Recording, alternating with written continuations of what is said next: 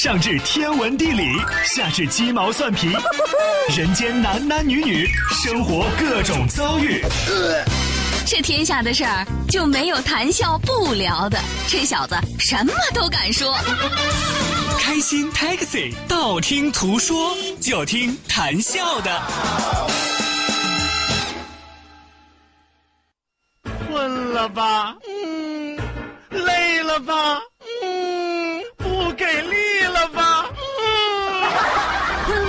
不给力了，就听谈笑呀，听开心 Taxi，道听途说。生活难免苦辣咸，谈笑陪你说甘甜。开心 Taxi，道听途说。FM 九十二点六，谈笑为你而说。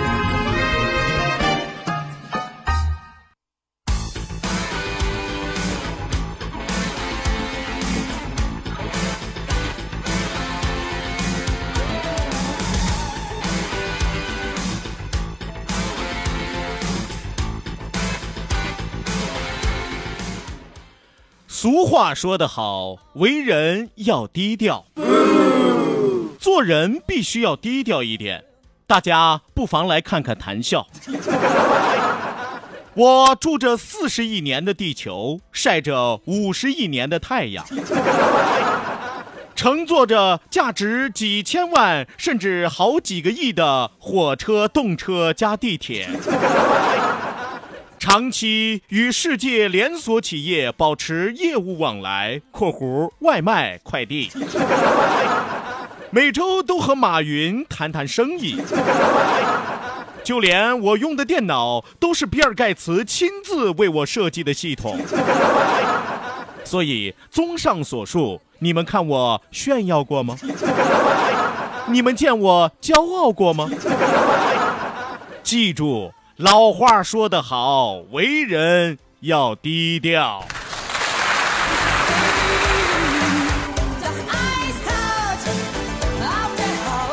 怎么样？我这不是炫富啊，我是实话实说，是吧？咱家里就是有这条件。哎，为什么要低调？是吧？关键是低调在哪儿？关键是怎么去比较，是吧？你得看咱个人的身份。啊，别的我不和你们扯啊，就我刚才给你们罗列这几项，是吧？有朋友说我住在哪儿？我住在大别墅，是吧？有朋友说我住在古堡，是吧？我住好几栋楼，是吧？有什么用？哥们住四十亿年的地球，来，你跟我比比来，除了地球你还住过哪儿？说。是吧？还有朋友说，哎呦，我生活条件有多好，是吧？我每天晒晒日光浴，是吧？还有的朋友说，哎呦，我每天洗澡，我每天健身，我每天旅游，有什么用？哥们儿每天晒着五十亿年的太阳，还有比这年岁更长的吗？啊，还有朋友说，哟，我家庭条件好，是吧？我配备的硬件设施也不错，宝马、劳斯莱斯、迈巴赫、布加迪威龙有什么用啊？哥们儿乘坐的交通工具啊，加起来那个钱是吧？比你那所有的财产可能都贵。地铁你知道多少钱？动车你知道多少钱？飞机你知道多少钱？跟我比。是吧？还有朋友说，哟，我业务广泛，你业务再广泛，你有我广泛，是吧？长期与世界连锁企业保持业务往来，你能行吗？是吧？我每天我说一说，啊，有朋友说你到底跟这些企业有什么业务往来，是吧？外卖、快递，算不算业务？是不是？打车、出行、订票，你跟我比，你。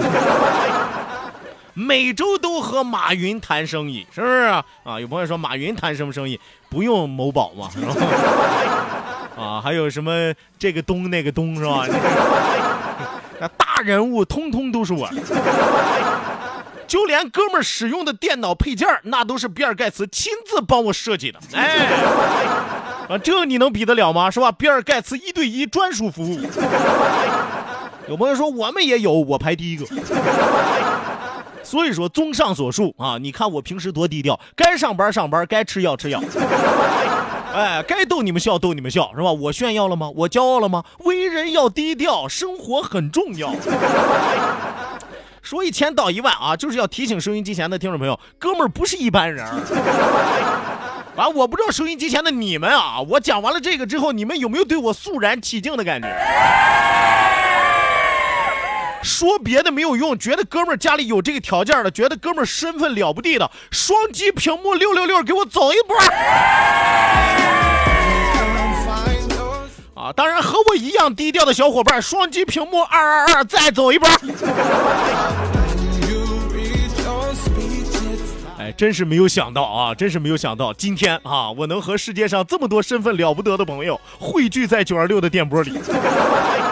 哎呀，三生有幸啊！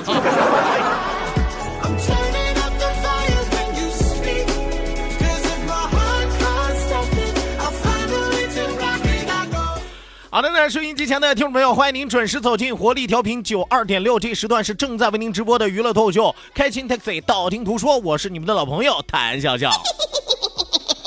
本节目是由仁亨利小额贷款为您独家冠名播出，感谢我们的合作商家。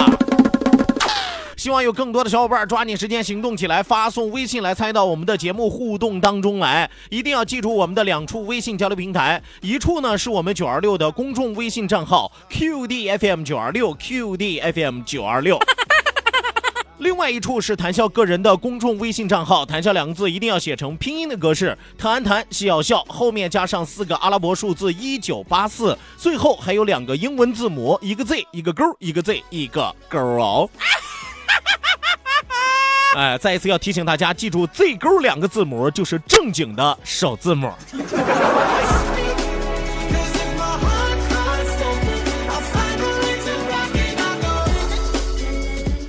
哎呀，刚才扫了一眼微信屏幕啊，没有想到啊，这么多世界五百强的人物都和我汇聚在我的电波里边，是吧？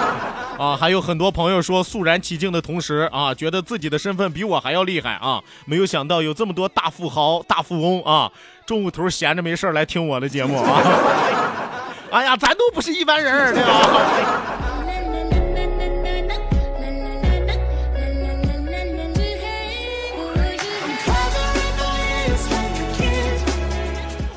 让生活更精彩。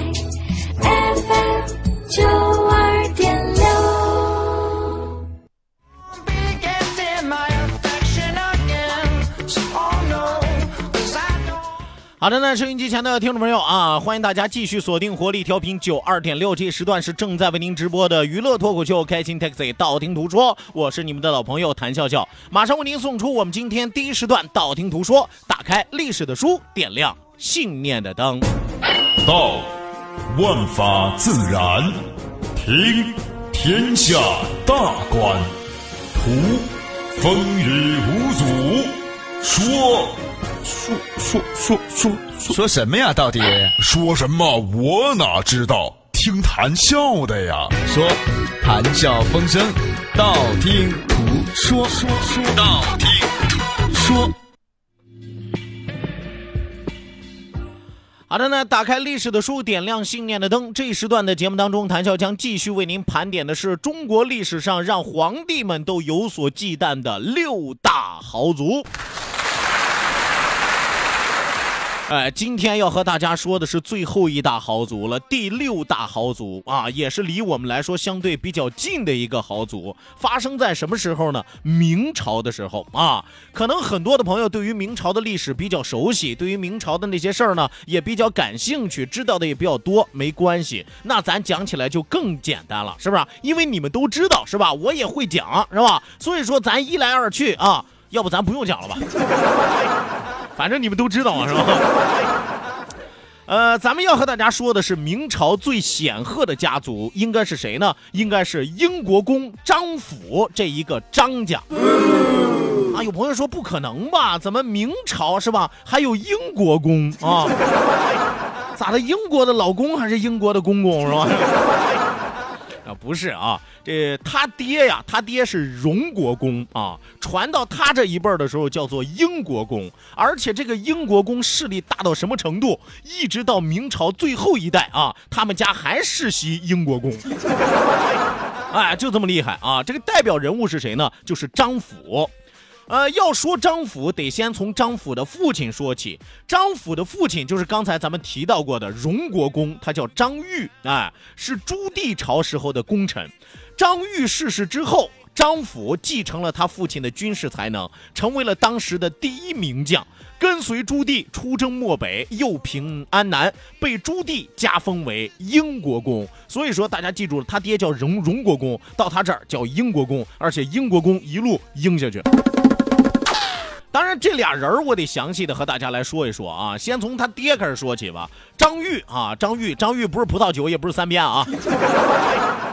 张玉玉石的玉啊，这个张玉啊，最开始他不是明朝的啊，他是元朝的官员，元朝的枢密志愿啊。后来咱都知道，唐宋元明清嘛，元结束就是明嘛，是吧？所以说识时务者为俊杰，张玉呢就投降了明朝，哎，而且在明朝干得很好，是吧？累公至燕山左护卫指挥简使。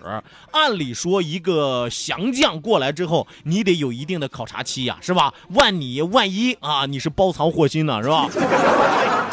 但是后来发现啊，这老头真卖力气啊，真下功夫，一步一步的自己的功劳一点一点累积起来，做到了哪儿呢？燕山左护卫指挥简使，隶属于朱棣麾下。你不要听起来好像这个官儿不大，但是我告诉你，这是归皇上直接指挥的军队啊，那就相当于亲卫军是一样的，御林军是一样的啊。而且在靖难之役期间夺取北平的九门，升任为指挥简使，并且担任燕军先锋，大败南军主帅耿炳文。后来为燕军中将主将，在郑村坝、白河沟两次击败了李景龙。建文二年，也就是十二年啊，建文二年十月、十二月，也就是一四零一年的一月啊。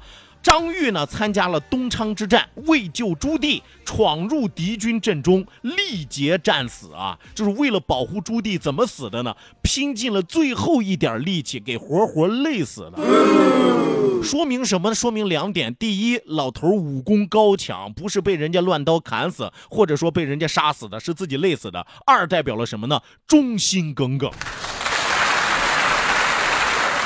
力竭战死呀，是不是？永乐年间追封为荣国公啊，谥号忠显。洪熙年间又晋河间王，改谥忠武。这就是张玉啊，就是我们今天说的张府他爹。所以说前人栽树，后人乘凉，就是这个意思。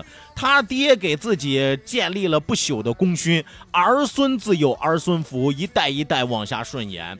那么说到张府，咱们就得详细来说说了。张辅呢，其实早年的时候呀，跟随他爹张玉参加了靖难之役啊。咱刚才说靖难之役，张张玉干了什么呢？夺取了北平的九门嘛，是不是？这是进入皇宫的最后一道屏障嘛，是吧？夺取九门就保会了这个皇族嘛，累封新城侯。